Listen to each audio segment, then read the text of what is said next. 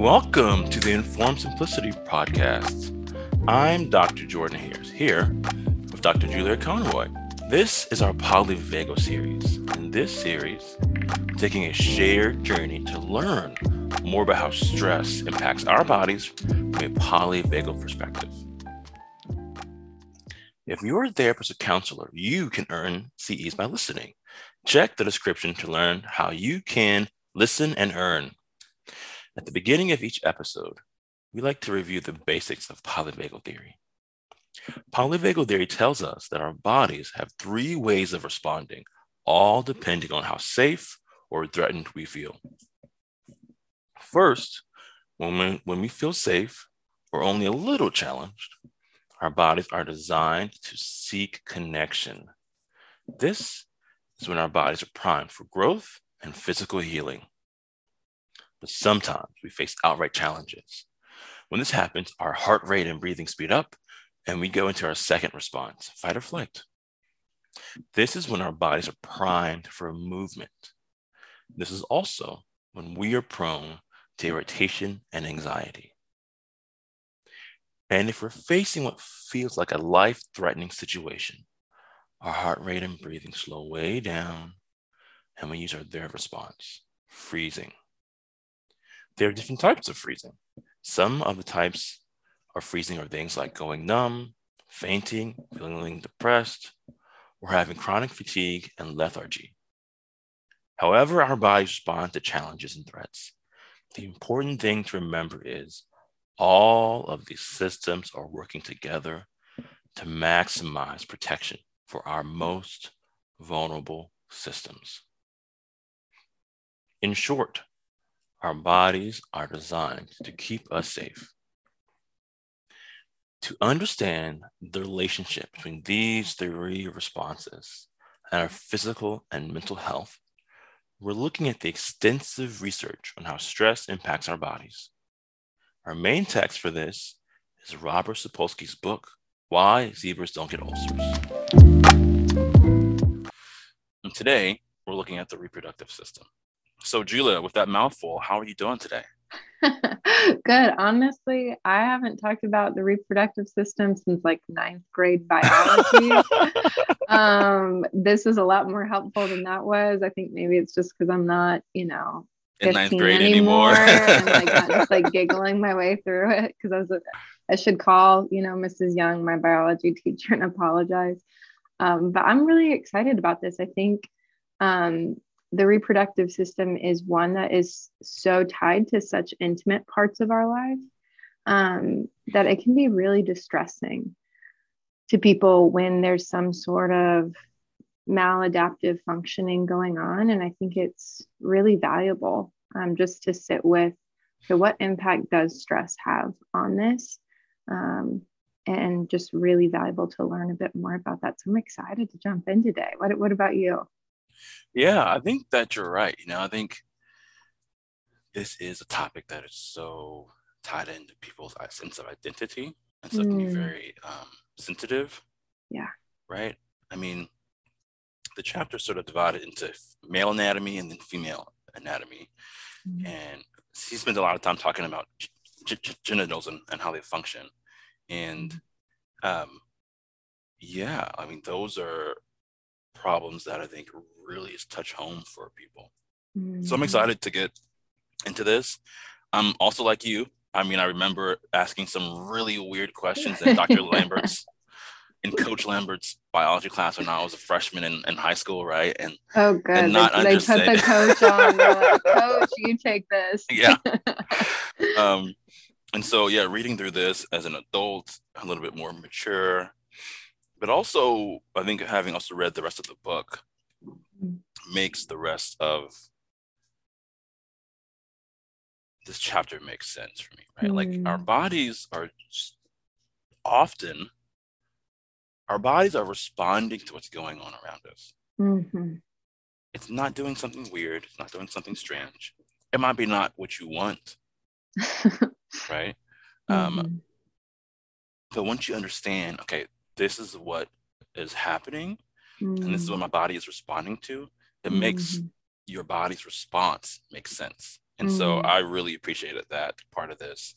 Um, and then, you know, Sapolsky is just hilarious. And so he's got a section on hyenas in this that I don't think we'll get to, but I'll put it into the show notes. We'll recommend yeah. it's worth a read. and we'll recommend. I'll never watch The Lion King the same. You'll never watch The Lion King the same at all. Um, yeah, but even in that, right? Like it makes The Lion King make more sense. yeah, that's fair. In, in some ways. So yeah, I put I put I have a video of him talking about his hyena section. Um, we'll put into the the show notes, and people can enjoy that. So yeah, let's sort of dive in here. Um, so he starts off talking about male anatomy. And basically what he says is your brain, that the way that the male reproductive system works, right, is pretty is pretty simple. Right. He almost comparatively, yeah. Com, com, comparatively, and and he's almost like, uh, it's boring. like like it's just this is this is what happens. And so he says basically, you know, the brain releases LHRH, which is a hormone that, in a roundabout way, um, starts the process that ends with the creation of sperm and the creation and the testes releasing testosterone. Mm-hmm. And when stressed, this system shuts down. Um, which makes sense, right? I mean, I mean this yeah. whole this whole book has been about how when we're stressed, the long-term sort of bodily functions sort of shut off. Mm-hmm. And the mm-hmm. things we need for the immediate present mm-hmm. sort of jack up, right? They they Absolutely. they increase. Mm-hmm. Um, so he has this, this quote, right? And I think it's really I love this quote because one of the things that I didn't get about polyvagal theory is how your body doesn't really differentiate from stressors. Mm. So he says if a male goes through surgery within seconds of the first slice of a scalpel through skin, the reproductive system begins to shut down. Mm-hmm. And as a therapist who has learned a lot about trauma, how mm-hmm. trauma impacts the body, it's a good reminder to remember that surgery, even though it's mm-hmm. a thing mm-hmm. that's for a good end, mm-hmm. is in some ways traumatic for the body. Like yeah. your body's going to turn on a high level stress response. And what a good thing that is, right? That being cut open, our body has a response to that. That's like, wait, no, this is not what's supposed to happen. Yeah. Right. Again, it's like, no, I know that this surgery is okay. I know it's for a good reason like i'm i'm choosing to have this this could potentially even be life saving right this could improve my quality of life this is a good thing that cognitive awareness doesn't get passed down to these just years upon years upon years of our bodies being ingrained with the message if you are cut open that is a bad thing. I am stressed. We need to like conserve blood. Don't send it to that area. Prioritize sealing that up, do what we need to. It is, it's a trauma, right? And it's actually a very good thing that our body responds to it that way. Yeah. And because if we're cut open under other circumstances, we need our bodies to kick in with that response. And I think even like, so there's definitely the socialization part. And then also the, um, I think the biology, right? I think mm-hmm. it's wired into you that if something is cutting into your flesh, you know, whether it's a Pay lion, attention. whether it's a hyena on the savannah, or if it's a doctor, yeah, like this is a problem. Um, so I thought that that was, for me, a good reminder. Mm-hmm. Um, the other thing that he says is um, stress also makes it hard to get or keep mm-hmm. an erection. Mm-hmm. Um, and he goes into how this happens, right? Basically, the parasympathetic nervous system is what controls an erection. In order to get an mm-hmm. erection, you have to be sort of relaxed and feel safe. Um, and he even uses the word vegetative, right? Which is sort of mm-hmm. um, a, a, a really interesting word, given that typically in polyvagal areas, we think of uh, vegetative as being sort of like a freeze sort of response. Mm-hmm. Um, but he says, okay, like because the parasympathetic nervous system the parasympathetic branch is the one that sort of controls mm-hmm. the um, erection that sounds really confusing to people initially mm-hmm. Mm-hmm. because when you're having sex your heart rate goes up your breathing goes up like it doesn't seem like a very vegetative sort of relaxed thing mm-hmm. And he says this is because the sympathetic nervous system the sympathetic branch is what controls ejaculation mm-hmm. so what you're seeing is these two systems really coordinating mm-hmm. really well right where the parasympathetic starts off sort of um, taking charge and leading the way, right? Mm-hmm. And then as arousal increases, you the the sympathetic comes online, and and there's mm-hmm. this sort of um, handing off of the baton, mm-hmm. which sort of, at least for men, um, is what ejaculate is what then leads to ejaculation. Right, which is very um, polyvagal, right? That these both the parasympathetic and the sympathetic nervous system are working in conjunction based on circumstance, right? And based on the level of stimulation that's present, right? Which is what the polyvagal theory says. As we're relaxed, as we're calm, it's not this system fighting against each other, but it is. It's this passing off of a baton as our body seeks to respond the best that it can um, to the level of stimulation that's present, um, which is a good thing, right? And and very against this idea that we've talked about literature like pitted against sympathetic and parasympathetic for so long.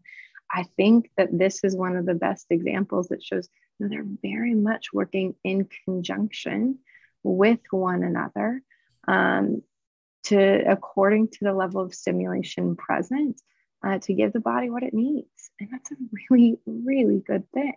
Yeah. I think for me, something we haven't talked about before that is I've not heard this stated super directly, but I've listened to so much of, you know, Porges talk about this, is that um, our nervous system can also blend different states, right? Mm-hmm. And so Porges, in some of his stuff, I think he's got a paper on love. Um, anyway, basically what he says is we not not only is there a hierarchy of responding, right, where you have a social engagement response, and you have a fight or flight response, and you have a freeze response, depending on the level of the stressor, right, the intensity of the stressor. But also, if you're able to keep the social engagement system open and functioning, it allows for you to use that social engagement system in novel ways, right? And so mm-hmm. He talks about play. He says play is so important for kids because that's when they're blending the social engagement system with the fight or flight system. Mm-hmm. And actually, the way that they learn to use that fight or flight system in a way that's really sort of healthy is by being able to mm-hmm. also use the social engagement system. Mm-hmm. So he has this simultaneously, yeah. right? Mm-hmm. So he, and that's why he says things like face to face play and mm-hmm. reciprocal play are so important. He has this mm-hmm. great clip of two basketball players who are like best friends, and one of them knocks the other one down and keeps on playing. And then a fight breaks out. And basically, what he says is if you look at what happened, the guy who gets knocked down then looks to his friend. He's trying to make that face to face contact. Mm-hmm. Um, but his friend isn't looking, his friend mm-hmm. is off doing something else. So the guy's knocked down makes this bid for, for connection mm-hmm. because it's not reciprocated that starts the fight. Exactly. so he's trying to keep that social engagement channel open. Mm-hmm. Um, yeah, we'd like to. It sounds good. It's what we're we're bent toward. But when we get a clear message that that's not available, it's not a conscious choice. Right. Right. It, it, that happens within milliseconds that that fight flight response is activated. And, and I'm really glad that you gave that example too, because obviously there's like physical activity being done, right? But there's also a level of psychological stress yeah. in that moment too. And I think nobody would argue, you know, I'm not really in the mood after I've run a marathon. I'm pretty tired, like sex drive is super high in those moments, like my body's pretty depleted. Um, but the same is true that we found. Um, there are several studies that have been done on psychological st- stress. Even doing things like a stressful learning task have been shown to reduce levels of testosterone. And so I want to make that really clear. And we've been, you know, keeping that another theme as we've gone through these episodes, but I think especially when it comes to sex and sexual drive um, and the reproductive system, I think there's even more of a leaning, right, to make that about the physical nature. This is surgery, this is physical exhaustion, but this also extends to this psychological stress too, right? That even that has been shown to significantly impair testosterone levels again, that causes this same shutting down um, of the system, like you said, when we're not able to activate that social engagement system, when that bid for connection is not met. Yeah, and he talks about that, right? He talks about mm-hmm. how part of the problem um, with stress and erections is that when you're stressed, it's harder to get an erection, and then not having an erection not being able to get or keep an erection is also stressful.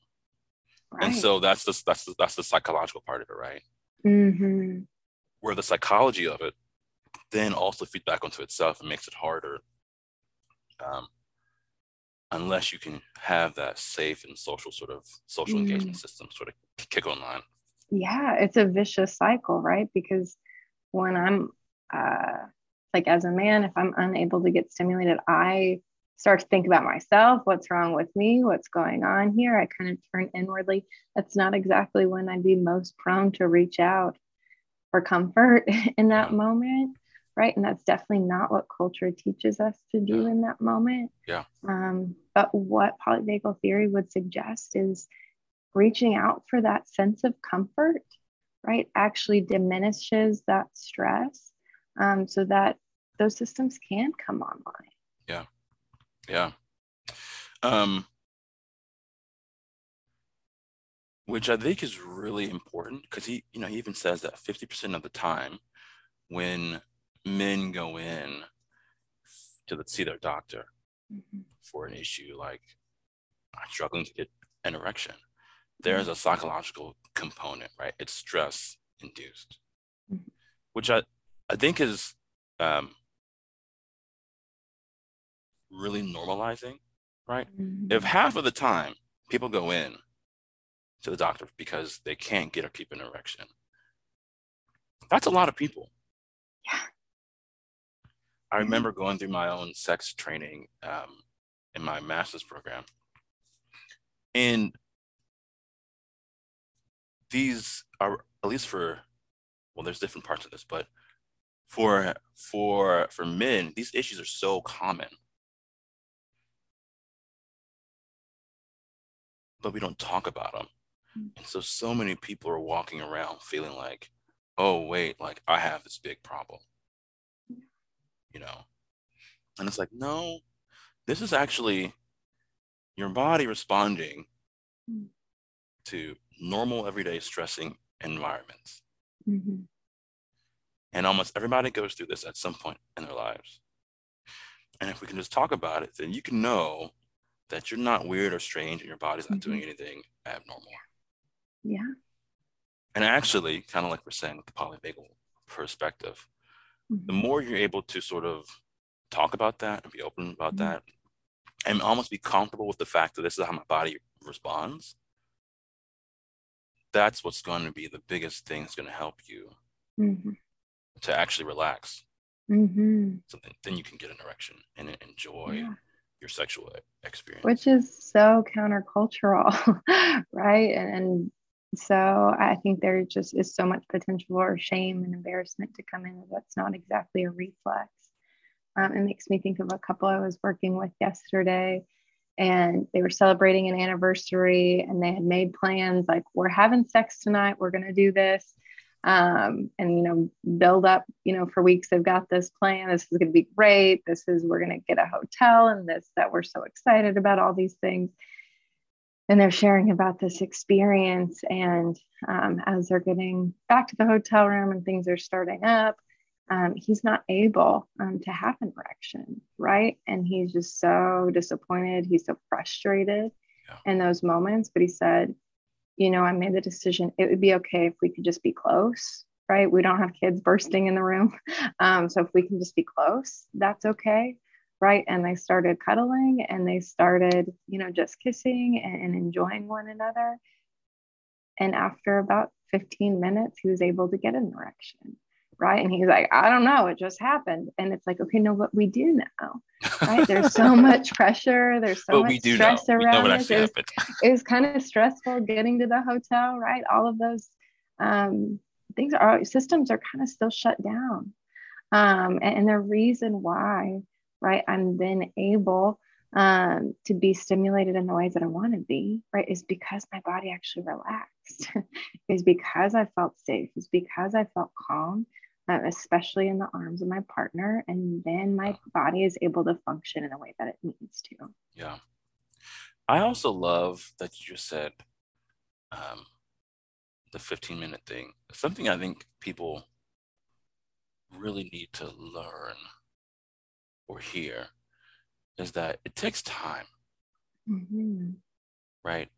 I mean, Gottman talks about this, the people who do the uh, HRV stuff talk about this. In order for your body to, really, to really sort of shift down, mm-hmm. it takes time. Mm-hmm.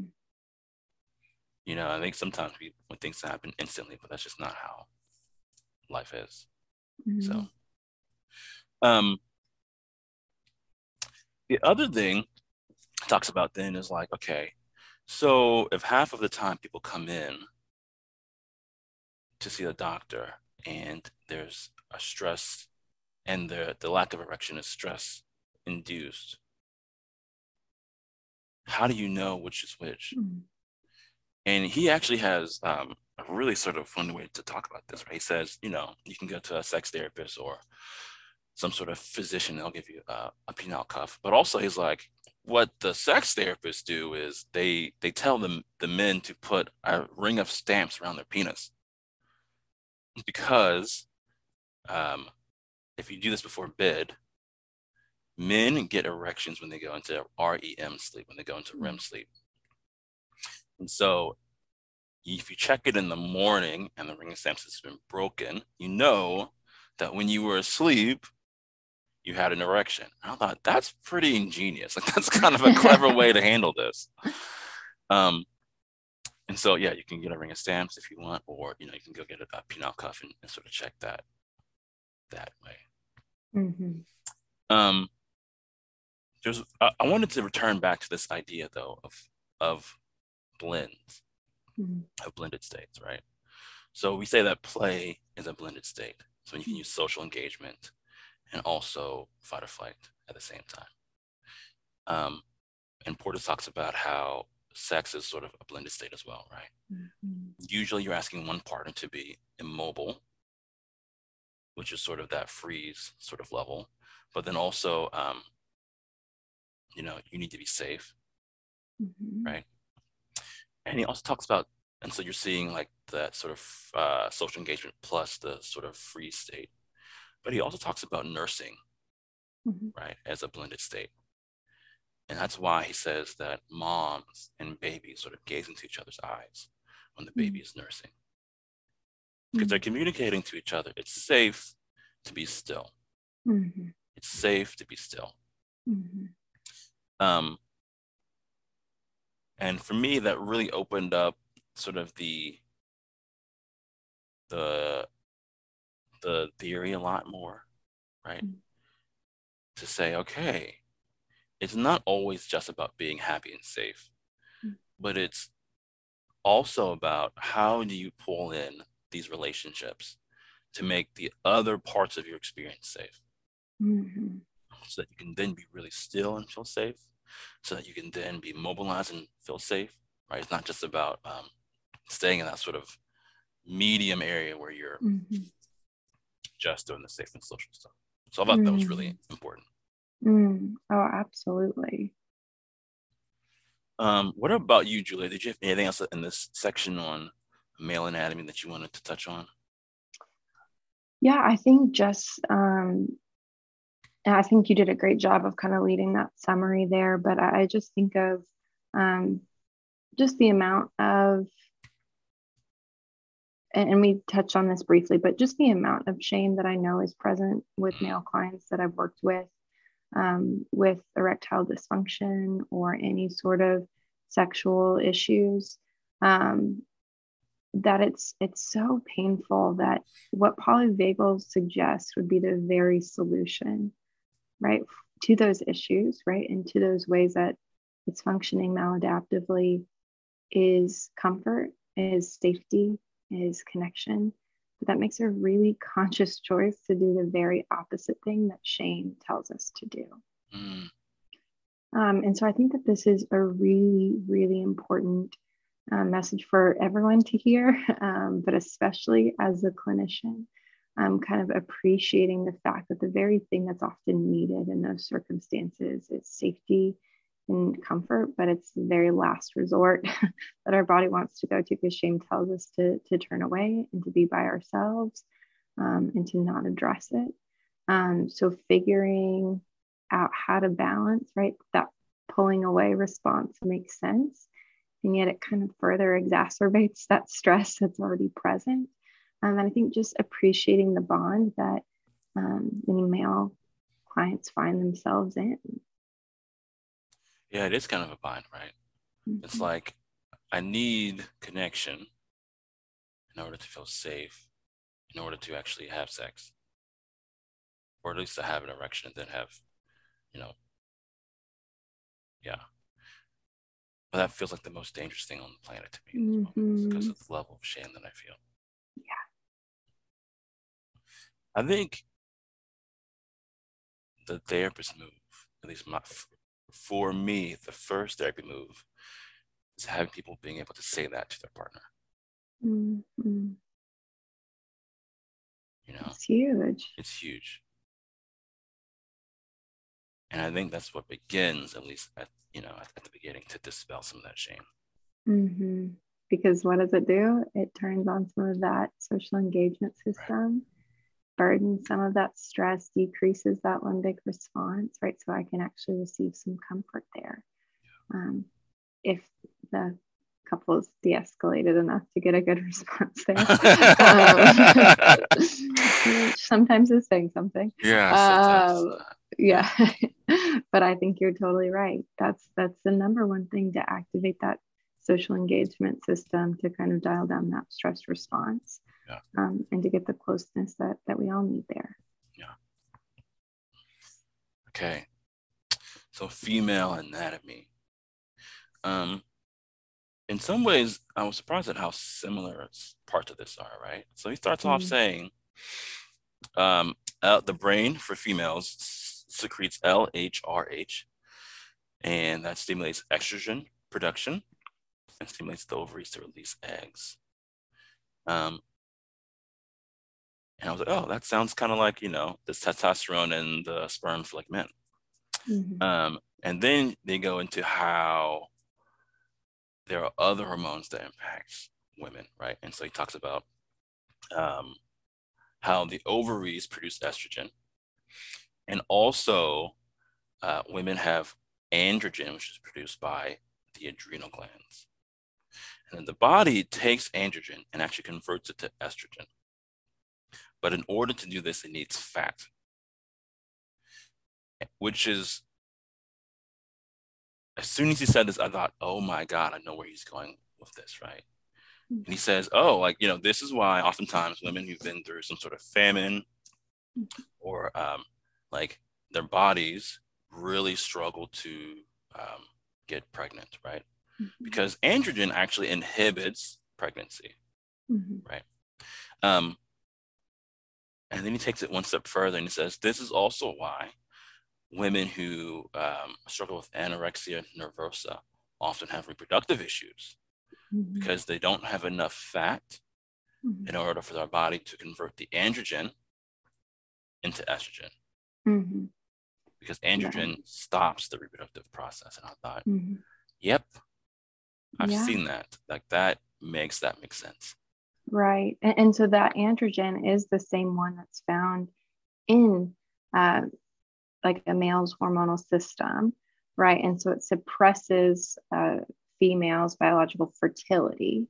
Uh, and so when it is more dominant in the bloodstream because it can't be converted to estrogen, um, there is a decrease um, in that potential to, to get pregnant, but also just kind of uh, impacts just a regular menstrual cycle as well. Because again, the body's like, all right, we're shutting this down. There's more androgen in the system um, that's not being converted. And so that kind of suppresses this natural cycle that that takes place. Yeah, yeah, yeah, yeah. Um, and then he also goes into talking about how you see the same sort of thing with like competitive runners and like high level mm-hmm. athletes. Yeah. And I was like, holy smokes. he talks, he says, up to half of competitive runners have menstrual irregularities, and highly athletic girls reach puberty later than usual. Right. That's because when they're that fit, when they're and their bodies are stressed, they don't have as much fat. Mm-hmm. Right. Um, for example, he says in one study of 14 year olds, 95% of control subjects, 95% of just, you know, random, everyday 14 year old females um, had started menstruating, whereas only 20% of gymnasts and 40% of runners had. So you can really see like the difference mm. that levels of fat make for the female body and estrogen. Mm-hmm. And I was like, that's wild. It also made it also made sense to me. I don't know if you've experienced this with your clients or um, you know, even with friends or whatnot. Because I've heard women talk about having irregular menstrual cycles. Mm-hmm. And to me that, you know, not being someone who read this read this stuff at, at the time, I was like, that just sounds like weird to me. Like, why would your cycle be irregular? Mm-hmm. But it's like actually it's pretty normal mm-hmm.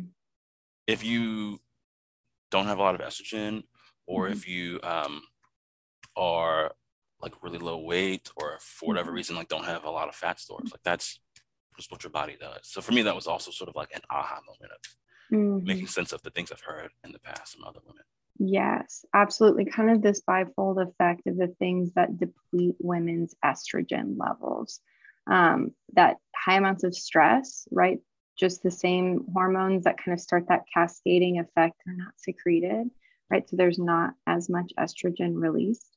But also if the body um, isn't able to have enough fat to convert right that androgen into estrogen this androgen actually is very intentionally trying to suppress the body's the female body's capacity to get pregnant. And i think Sapolsky does a great job of explaining why this is because again nothing's malfunctioning in this but what the body is picking up on is if we don't have enough fat to convert this androgen to estrogen, we probably don't have enough fat to support another human life.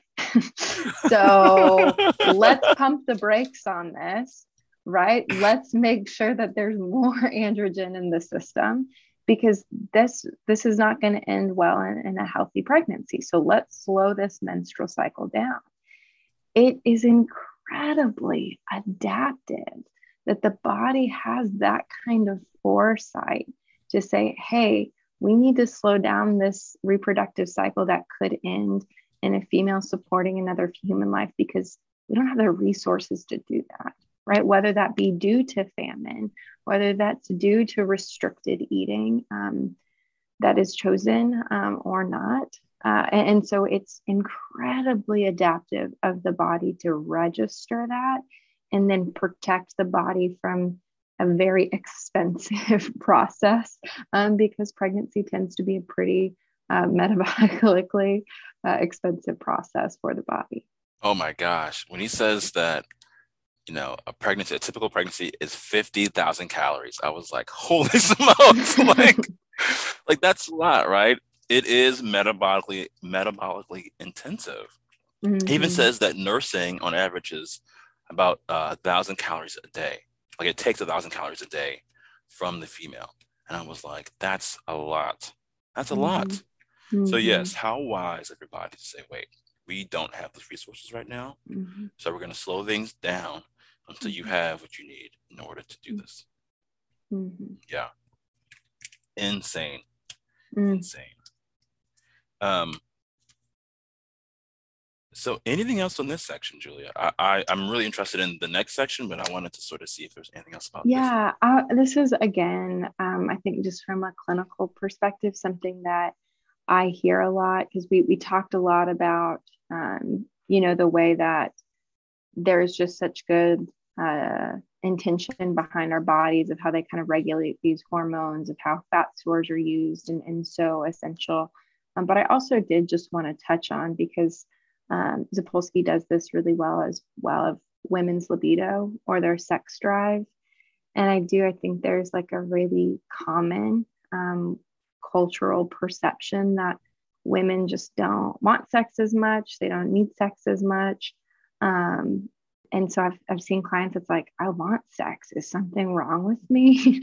um, but also women that are like, I just don't want it at all. Like the thought just like is repulsive to me right and i think it's just really important to, to touch on both ends of those spectrums and every place in between and especially pulling in this polyvagal lens um, that there's nothing wrong um, with the sex drive regardless of where it falls on that spectrum but what is important is to acknowledge the link that our sex drive has with the perception of safety that's present um, and as a woman, um, I've certainly understood this and seen this in my clients as well that um, there is a greater likelihood of sex having been an unsafe experience. And there's absolutely men that have experienced that as well. Um, but it, it is far more likely um, among women that I can't fully activate my social engagement system um, while engaged in sexual activity because this has previously been unsafe for me. Yeah. Um, and so, oftentimes, especially when females come in with lower sex drives, a lot of our work will be kind of processing how we can make sex a safer experience. I have so much expectation, I have so much psychological pressure, right? That's even if safe is a, sex is a safe experience, with my partner and I want to, I still have kind of this psychological stress weighing in of what expectations are present. How often is this needing to happen? Like, kind of the, and just like the, the stress that can be stored in our bodies um, from prior sexual trauma um, that we may have had that we're aware of. Um, or maybe less aware of just from vicariously hearing about things or watching things play out in media. And so a lot of my work with them is how can we make sex a safe experience? What if we just engage in some sexual touching but not experience sex in itself?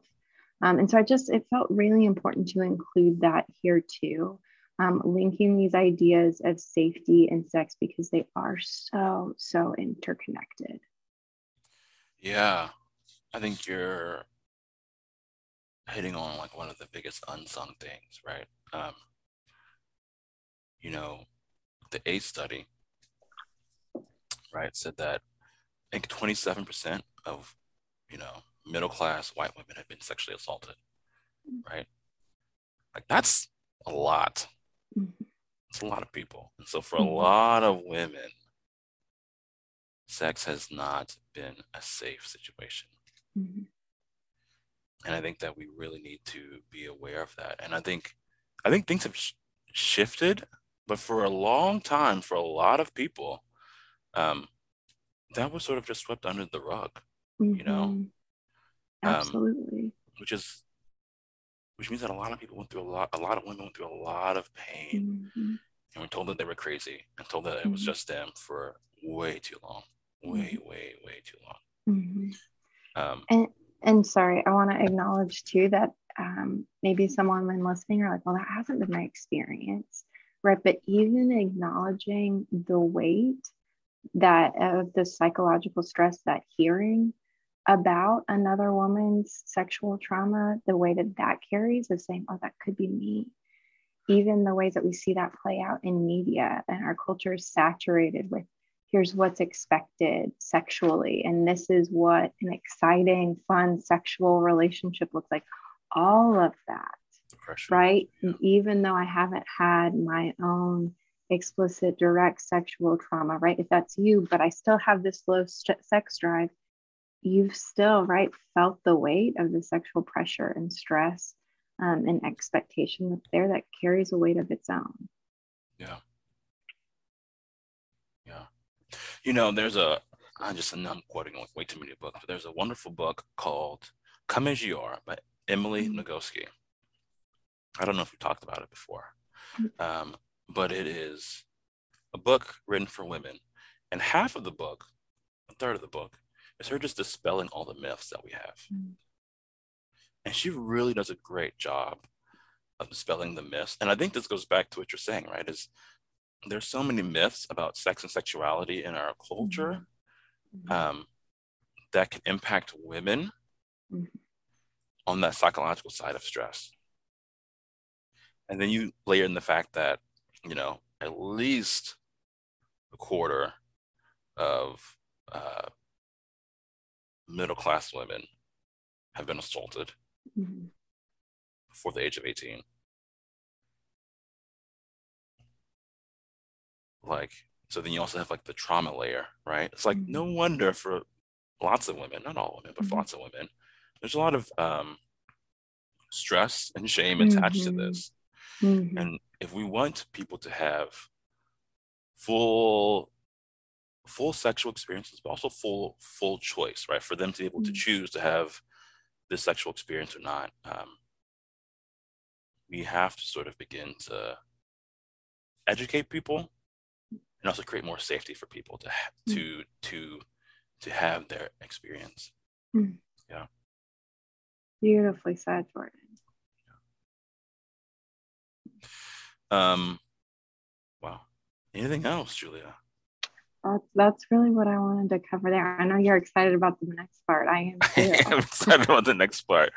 Well, you know, some of the stuff I just find so fascinating. I, I feel like that comes out a lot because I I never took a physiology class, unlike you, right? And so I'm the learning about how our bodies work to me is just interesting. Hmm. Um, and so this next section is he talks about okay, so people often have infertility issues. So one of the ways that they try to work with that is through in vitro fertilization. Um, and he actually kind of starts off with like a downer, right? He basically says like, uh, IVF is actually not that effective. it was like, it's kind of depressing, right? Um, he says, you know, technically it's really hard to know how effective IVF is because these clinics are working with um, the hardest cases, Mm. right? They're working with the hardest for fertility cases. Um, and then he says, but also let's not underestimate the role of stress, hmm hmm right? Like having fertility issues can be hard and stressful on a relationship. Then, if you choose to go get treatment for that, that's not usually covered by insurance, even today, right? So you got to pay 20 grand out of pocket. Where does that money come from? hmm And then, you know, these are usually, these, these IVF clinics are usually located in um, major cities. And so if you don't live in Dallas or wherever, New York or, you know, some San Francisco or wherever the clinics are, you got to drive there or fly there, stay in a motel for weeks on end, not be around your family and friends. Mm. You know, like that's all stressful. And then, you know, you have doctors poking at you, prodding you, hooking you up to machines. Um, like the whole system is this really stressful mm-hmm. experience. And for me, this was sort of like the biggest sort of polyvagal light bulb that sort of popped off of like, oh man, how important it is if you're in that situation to have support, right? Mm. To feel like your mm. partner has your back, mm. to be able to call your parents or your friends or whoever back back home, to mm. really have doctors who have great bedside manner, mm. you know, to to to find whatever ways, what other wherever what other what other whatever other ways to keep that social engagement system on mm. so that that stress response um, doesn't inhibit mm.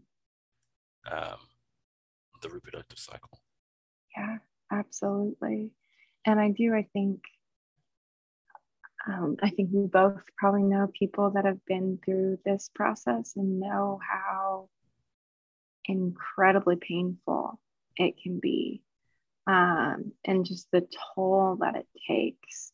Um, and so I think Sapolsky's perspective in this is to kind of not discourage those that are seeking this out, to, but to kind of appreciate the level of stress the body is under, right? And, and to recognize this is an incredibly taxing process.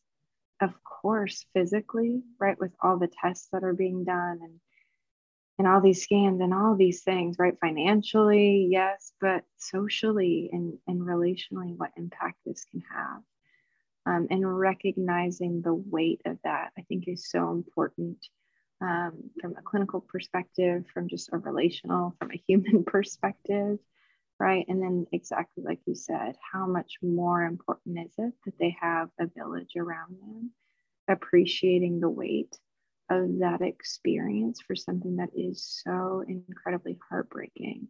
Uh, and so, just really wanting to, to honor the risk um, that they're taking in that process because that is a lot to ask of your body, both physically and psychologically.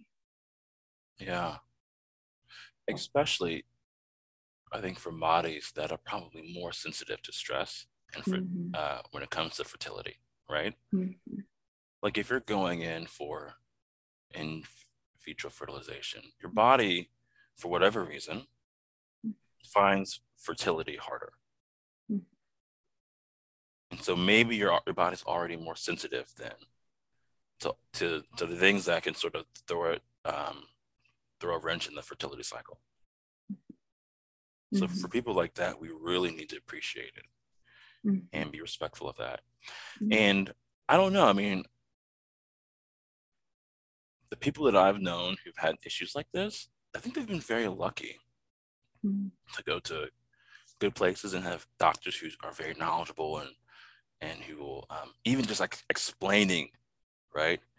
This is what you can expect this is what's going to mm-hmm. happen next so that it's predictable and i hope that most clinics are like that i don't know if they are but i hope that they are because mm-hmm. that really makes a difference to people yeah yeah or maybe it's just because if they're friends with you they've got a really good village behind them stress low is that just like a very humble flex of yours? Oh no, that was not a humble flex, Julia. But thank you, thank you. So yeah. Um yeah, so that was really that was really impactful to me. Mm. Um what else? What else in this section?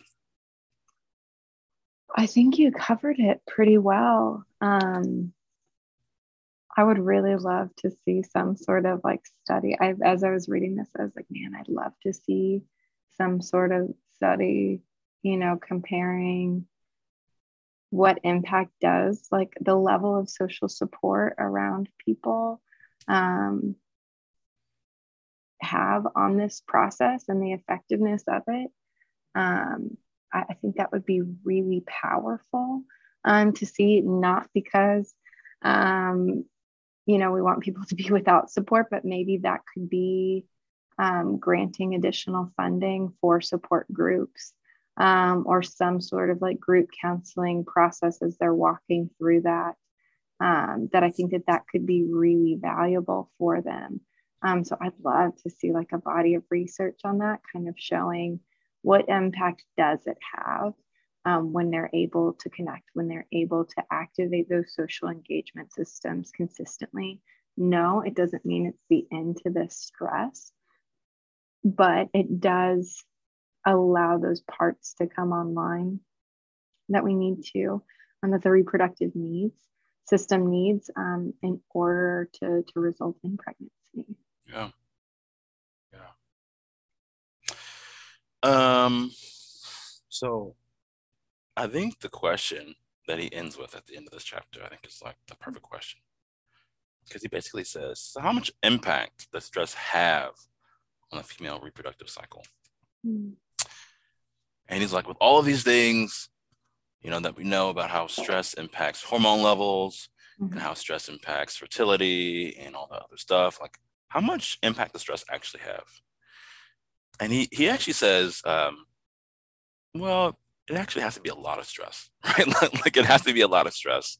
Mm-hmm. And he tells this story and he gives a big caveat, right? Because he's like, a lot of this data we have comes from really horrible, horrible experiences of mm-hmm. women in concentration camps, right? Mm-hmm. Because the Nazis took all these sort of uh, records. So it's not a good thing that we have the information. But what we know from those studies is 54% of women in concentration camps stopped menstruating. Mm-hmm. And he said, you know, that's that's actually means that 46% of women kept menstruating. So when it comes to stress and the impact on the, the fertility, the reproductive cycle, it's gotta be a lot of stress. It's gotta be a lot of stress.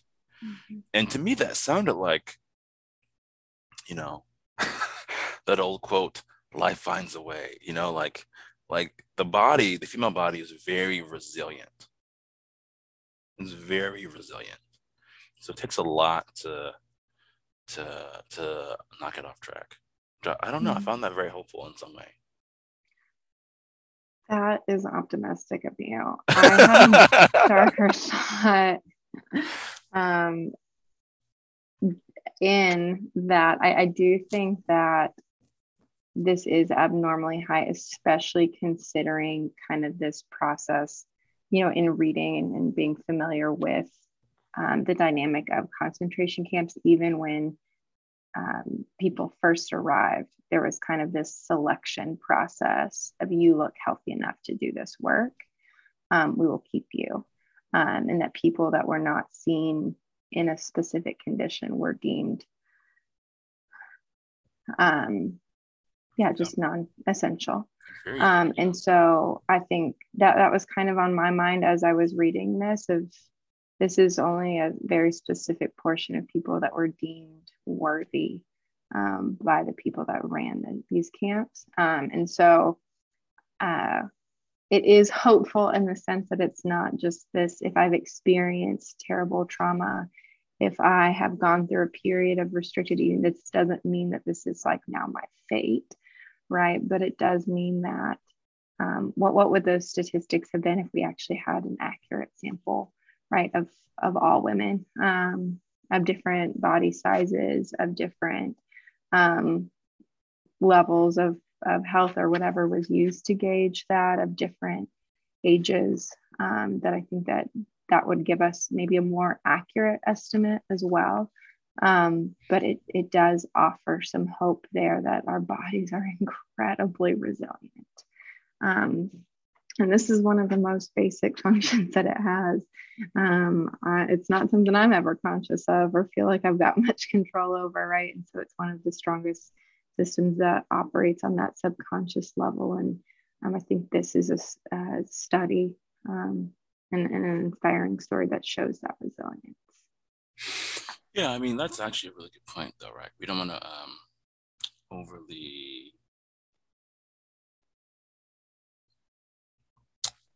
overly rosify this, right? Like mm-hmm. something horrible happened, and there's a selection bias that happened and so mm-hmm. us, us, us, a survivorship bias of the people who were initially just murdered um, weren't part of this sort of study. Mm-hmm. And so you're right, we definitely need to respect that. Mm.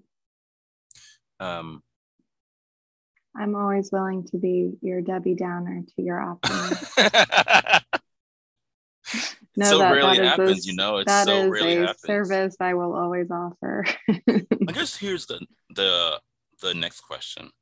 I think part of my optimism was also based on what he talks about with the fat stores, right? Mm. And so it sounded to me that for many people, not all the time, but for many mm. people, once you're removed from that environment, once you've um, been able to get better nutrition and better food, mm. Then the fertility process, the reproductive process comes back online. Mm-hmm. Yeah, I thought about that as well because, and especially comparing it maybe to that the gymnast like competitive running statistics that we talked about before, right? Where only 20% of them had started menstruating um, by 14. And I think you're you're spot on with that of we can maybe assume that prior to going to those concentration camps too, that there was adequate levels of nutrition and activity and fat stores. And so this was a temporary, uh, devastating, yeah. but temporary state that they were in, and that we see, um, yeah, just the resilience of the body to to bounce back from that temporary state. Um, as opposed to this is a steady state that I'm constantly living with this low body fat. I'm constantly living with kind of this uh, version of portion control. Um, and this high degree of muscle um, that that I think that you're spot on there. Yeah. All right, Dr. Conroy. So, what's your takeaway from this from this chapter? Man, I am such a broken record, but I've got something like a nuance to my broken record, if that helps. Because I do, I feel like every every time we we sit down to talk about this, I'm like, how incredible is the body? right? And the way it, it seeks to, to protect us and to keep us safe and to optimize energy where it deems it to be most necessary. But I think the part that just made me like get a little bit more amazed by it, I think this week, is not only does it do that for the present, but it also has this anticipatory effect. And, and by that, I mean um, specifically when we were talking about the way that the female productive system will shut down, because it's like, no, we don't have enough fat to do what we need to do, right? For there to be a reproductive system that's fully functioning, you're not going to have, right, what you need based on that. That not only does it tell us what we need in the present and prioritize that, it also collects this data on our current functioning to project how equipped it's going to be in the future um, to help us be equipped for that as well. I, I just think that's amazing. Um, and so that that extension um, to the anticipatory preparation just blew me away today.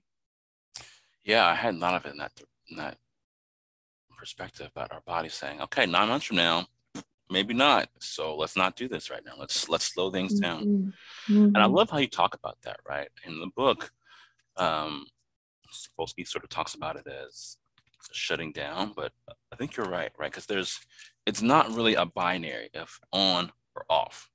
Mm-hmm. What it's going to do is it's going to slow down the reproductive cycle. And I thought that was very insightful. Mm-hmm. I think for me, my takeaway was the same thing, but in a different way, right? Of just how necessary fat is for the female body, mm-hmm. whether it's nursing, right? Mm-hmm. You got to have the extra calories in order to uh, breastfeed, right? Whether it's having um, entering puberty, you got to have mm-hmm. those fat stores in order to enter puberty. Whether it's menstruation, you got to have those fat stores, or your mm-hmm. body's going to slow down that that cycle, right? And it's just like, mm-hmm. wow, like I think we so rarely hear about the positive function of fat. Like your body's doing mm-hmm. something important. Mm-hmm like and it needs that energy which fat is energy for mm-hmm. a reason. Mm-hmm. It's not like if you could just get rid of all the fat, you'd be good. Like that would be a bad thing. that would be a bad thing. you We're know, and so, there. Yeah. Right. And so um, just how important it is. Mm. And to have to understand the positive function of fat, especially mm. for our females. So that to me was really, mm. really good. And what a countercultural message, but what a beautiful one. Yeah. Mm. There you go. All right, Dr. Conroy. I'll see you next week.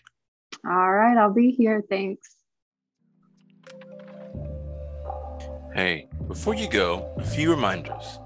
Since you finished this podcast, you might as well earn CEs for listening. Check out the description to find out how you can listen and earn CEs.